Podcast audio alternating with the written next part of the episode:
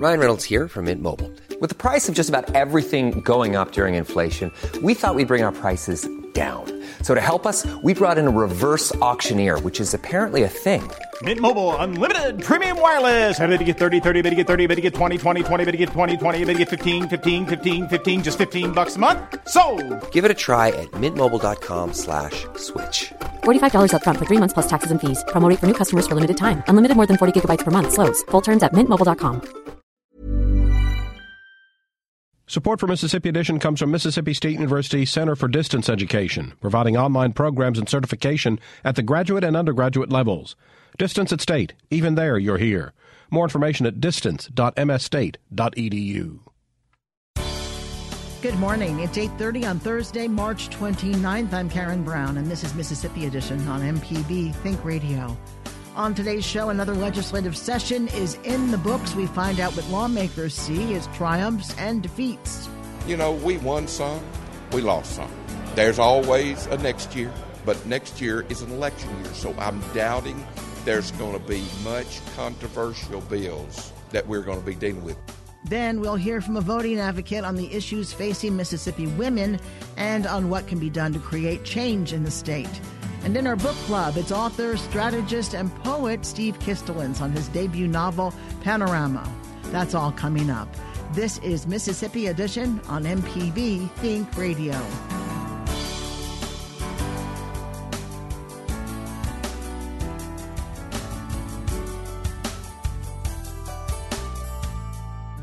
Mississippi lawmakers are headed home now that the 2018 legislative session has ended. Lawmakers adjourned Wednesday. Thank you, Mr. Speaker. I hereby move that the 2018 legislative session of the Mississippi House of Representatives stand adjourned. Sine die.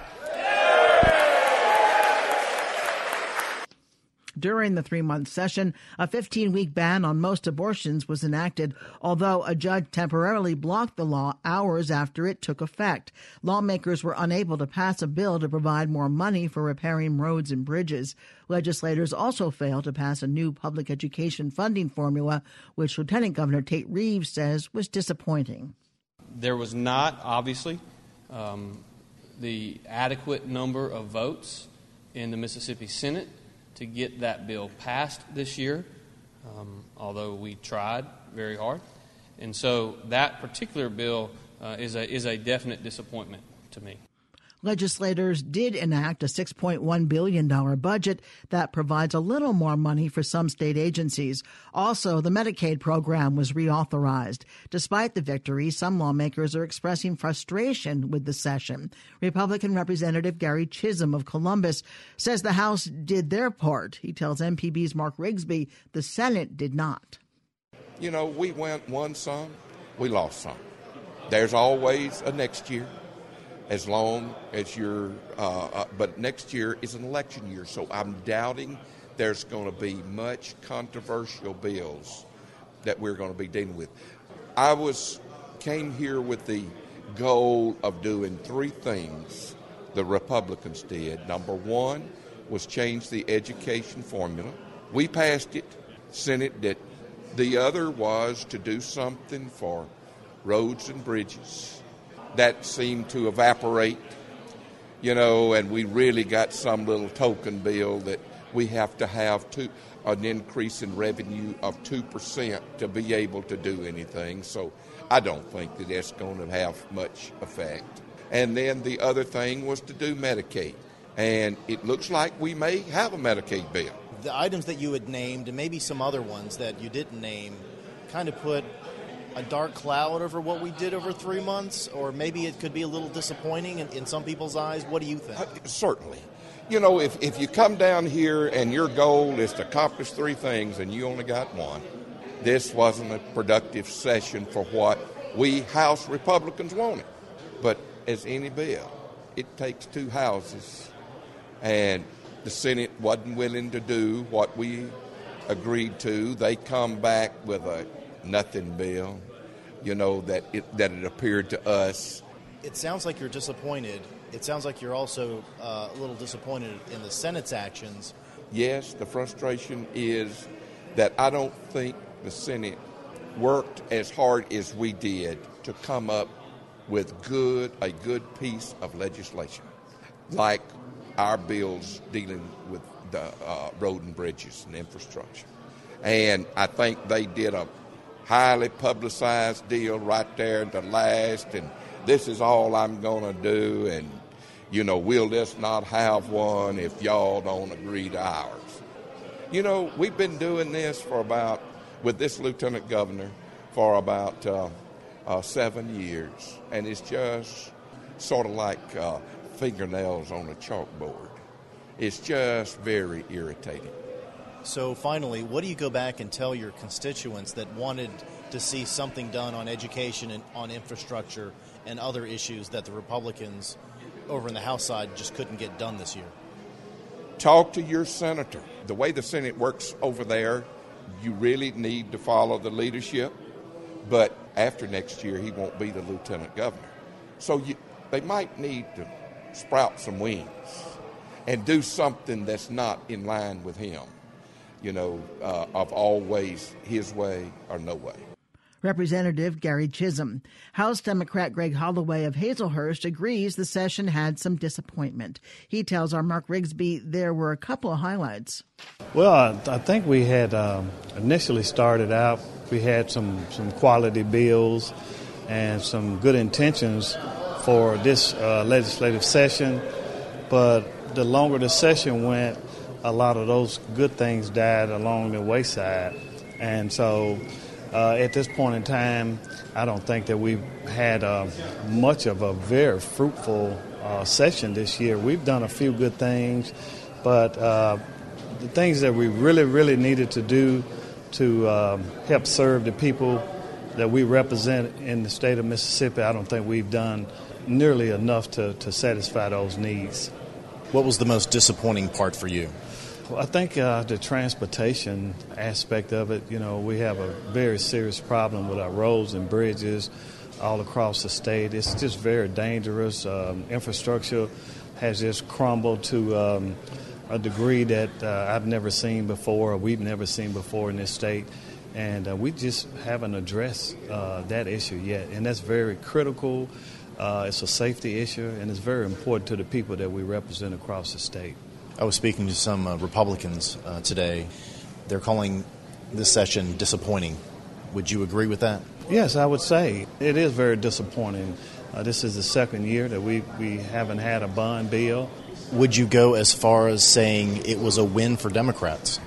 I think the Democrats uh, came out uh, fairly well in this whole process because uh, most of the, I guess, internal disputes or fighting uh, occurred among the, the Republicans themselves, uh, and they really didn't come out with um, what they really needed to do for the people of the state of Mississippi. As I said, any highlights from this session at all? Anything that w- we can take good out of this? Yeah, we could take the fact that uh, we did not destroy uh, funding for uh, public education. Uh, with Ed Bill, I think that was one of the most important things that could have happened what do you now go back and tell the people that you represent? Well, I can go back and tell them that, you know, we um, gave it our all. We uh, fought for the things that, you know, they believe in and the things that they need. We weren't able to be able to produce all of those things, but the Republicans did not deliver on uh, those important things that they should have been able to deliver on this this particular session. And so we try to work with them as much as we can, the Democrats, to, to try to produce those things, but it just didn't happen this session. What about the performance of the Senate? Well, the Senate is the Senate, of course. Uh, they um, killed a lot of good things that we had sent over to uh, to them from the House. We had a couple of uh, bills. I thought they free tuition for community colleges. I thought that was a very uh, good bill, um, and it would have helped a lot of uh, young people across this state. They, of course, they killed it, in addition to not having a bond bill with uh, special projects in there for our district. Representative Greg Holloway. Republican Lieutenant Governor Tate Reeves says he's disappointed with the failure to pass a road and bridge repair bill and the education funding rewrite, but he says his senators are not to blame. Instead, he says opponents to the new education formula created confusion leading to public outcry. It's an issue, he says, they'll pick up now. I think that we're certainly going to uh, continue to look at that issue. It is not an issue that I have talked a lot with my members about in the last 10 days because we've been focused on other issues. Uh, but as we go into the off season, it, absolutely we're going to sit down and talk to our members about what they are looking for. The 2018 legislative session ended yesterday, three days early. Coming up, we'll hear from a voting advocate on the issues facing Mississippi women and on what can be done to create change in the state. This is Mississippi Edition on MPB Think Radio. MPB has always been a big part of my life. I grew up listening to it, and now I can give back and be a part of the mission by volunteering. And that's my MPB story. Share your story using hashtag MyMPBStory.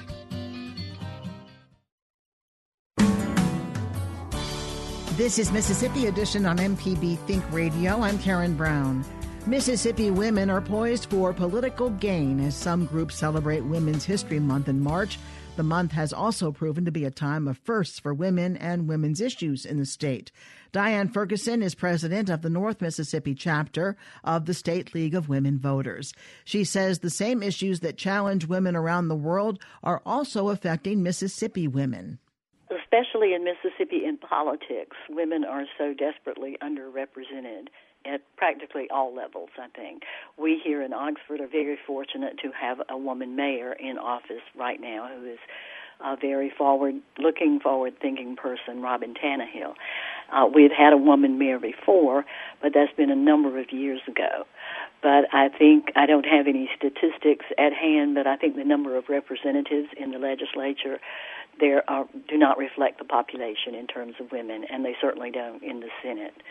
And that's one of the things that we would like to focus on in the league is is working with the groups who are trying to get more women encouraged to run. I know this is a banner year for women candidates all over the country running, but I don't see that so much in Mississippi. And just because a person is a woman doesn't mean necessarily that she's more qualified than anyone else. It's just that we want to be sure we get the right women in the right seats. We want to be sure that whoever is running for any office, be it male or female, is qualified and capable. I don't think that we should reduce politics or anything else to gender issues because there are some very qualified men who run for office. There's some equally qualified women who run for office. History tells us that men, just because they're men, have a leg up. That's what we want to change. We just want to make it open for everybody to run. What about actual voting? Do more men vote in Mississippi than women? I don't think that we have a great many statistics on that. I wouldn't even know where to go to look. Uh, there is a little group called Mississippi Votes who is working hard to gather statistics on voting issues. And one of the startling statistics that they've given us is that there are 350,000 people in Mississippi eligible to vote who aren't even registered. And so we, we don't have this lack of statistics hurts us. It hurts the state. It hurts candidates because they don't have have that kind of data. Governor Bryant appointed Cindy Hyde Smith to fill Senator Thad Cochran's seat until the special election in November. What's your response to that? She's the first woman to sit in a Senate seat for Mississippi. Well, I think that is a very historic thing that he has done. I think he selected a strong person to put in there. She has a record of achievement in Mississippi, both in the Senate and as Commissioner of Agriculture and Commerce she made history with that election being the first woman elected in Mississippi to a statewide office. I think the more women we can get in the Senate, the more civil and organized and competent the Senate will become. Governor Bryant signing the most uh, restrictions on abortion into law and brought the focus of that topic to Mississippi. Do you think that it helps women or does it diminish women's choice? Which is well, more important? It diminishes women. For a man, any man, any body of men, to dictate to women what they can and cannot do with their bodies. And uh, I read somewhere the other day that someone is proposing a six week ban on abortion. You know, it's not possible always to know that for every woman to know that she's pregnant at, at six weeks.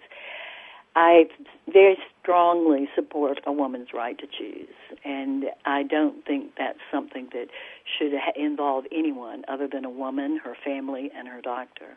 Some of the other subjects that affect women in the state, for instance, child care costs, can be a real problem for women who want to work and not being able to afford hiring someone to take care of the kids or not making enough money to justify having somebody watch the kids. How do we address that problem? I had one daughter, and that was an issue when I was ready to go back to work a year after she was born, because at the time the jobs that I could get, it didn't make much sense to go back to work and pay somebody else to take care of my daughter. And it's gotten worse. I think what we could do to address that, or we should have addressed it in this recent tax bill, I don't believe it was addressed there, I don't know other than raising the minimum wage because it's not a living wage and providing universal child care in the form of early childhood education, which research tells us is the answer to solving many of society's problems. If we focus on children in these early years when they do so much of their learning and make sure that we have something in place that provides good child care, there are models around the world that we have not even thought about in this state or even in most of this country. It's a society problem, but society doesn't seem to be interested in answering it. What would you say the League of Women Voters number 1 number 2 on the list of of how you hope to affect change in Mississippi? Well, number 1 is getting those 350,000 non-registered voters registered. And number two would be educating the public about candidates, holding public forums, making opportunities available for the public to come meet with the candidates, ask them questions about their positions, get clarification on issues, and just keep in front of the people that being a participant in democracy is necessary if we're going to keep democracy. Nobody can afford to sit on the sidelines and just watch it being done. Our whole focus is to keep that idea in front of the public all the time. Yes, it's not just your responsibility to vote, it's your right. It's your time to let your voice be heard. And it it matters that everybody participate, and that's the message that we're trying to get across to our community and our state. Dianne Fergusson is the president of the League of Women Voters, Oxford or North Mississippi. Thank you so much for being with us and sharing your thoughts, Dianne. Thank you. It was a pleasure. Coming up in our book club, meet author Steve Kistulentz as he talks about his new book, Panorama. This is Mississippi Edition on MPB Think Radio. The next MPB season pass is going to be a special show. It's going to be a little different. So if you like a good story and you like to reminisce, I think you'll like our interview with Mississippi Sports Hall of Fame member Lake Speed, world kart champion, NASCAR winner, and Jackson native. Today at 10 a.m. on MPB Think Radio or on the internet at mpbonline.org.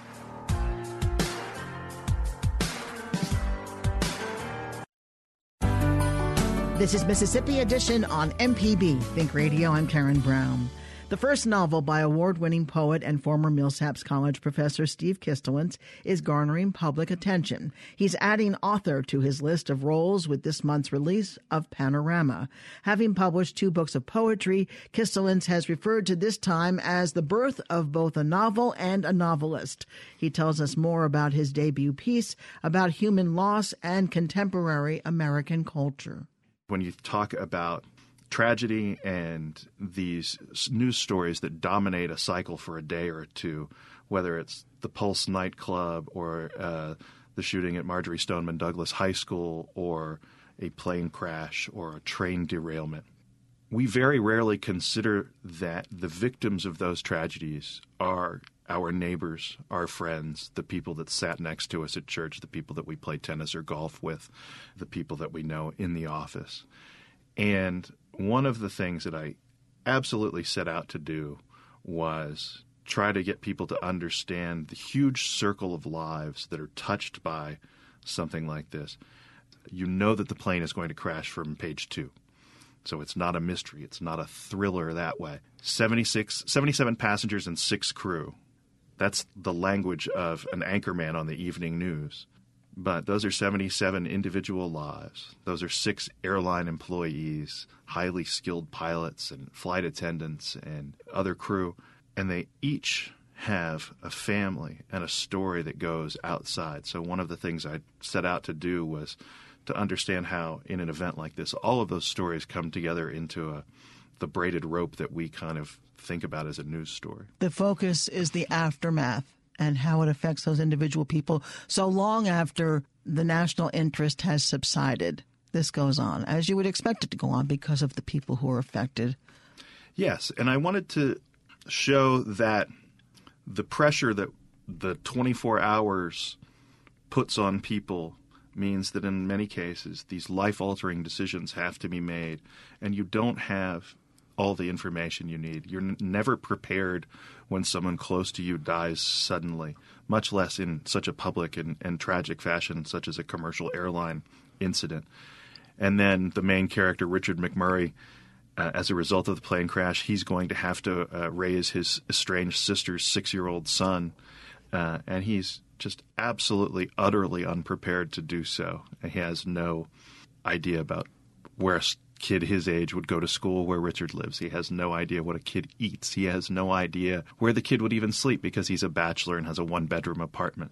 So I like to think that though the book sort of ends with Richard running off to find the child and bring him into his instant family, I'm very interested in what could happen later here are family members, friends that are victimized by the death of their loved one, and they're usually assaulted, in a sense, by the media, wanting to get more information and find out about them.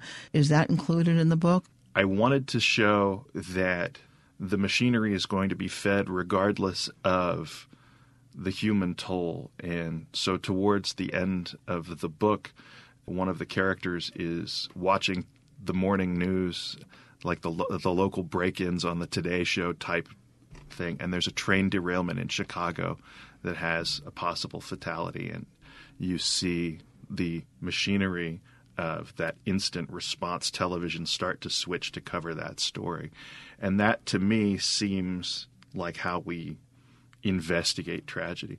There's a quote before the book ever begins. It says, The trouble with us Americans is we always want a tragedy with a happy ending. Does that quote run parallel to what you're writing? Every one of these major news stories is actually many stories rolled together. It's the story of the incident, it's the story of the failures of the system to anticipate the incident. It's the story of the people who respond to the incident, sometimes heroically, other times, as in the case of the Marjory Stoneman Douglas shooting, maybe they didn't respond at all or they didn't respond in appropriate fashion. But mainly, the stories that we tend to remember are the stories where people achieve that moment of greatness in their response and that's what we crave. I think if something positive comes out of all of these incidents, like these school shootings and we see this new energized generation of young kids, maybe that's a long term tragedy with a happy ending.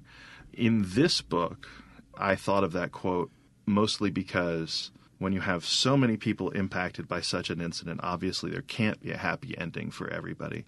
And so it seems to me to be the perfect example of a kind of naive American optimism. That's what we want, even though intellectually we know that a happy ending isn't possible for everybody. Steve Kistulentz is the author of Panorama. I thank you so much for coming in, Steve. Thanks for having me. Stay tuned to MPB Think Radio for a full slate of Mississippi based programs all morning long. Coming up at 9 o'clock, it's Creature Comforts. Then at 10 o'clock, it's Season Pass. And at 11 o'clock, stay tuned for Southern Remedy Kids and Teens. Did you miss part of the show today? Find past episodes of this and other Think Radio programs online at mpbonline.org or by downloading the MPB Public Media app from the Apple or Google Play stores. I'm Karen Brown. Join us again tomorrow morning at 8:30 for the next Mississippi edition only on MPB Think Radio.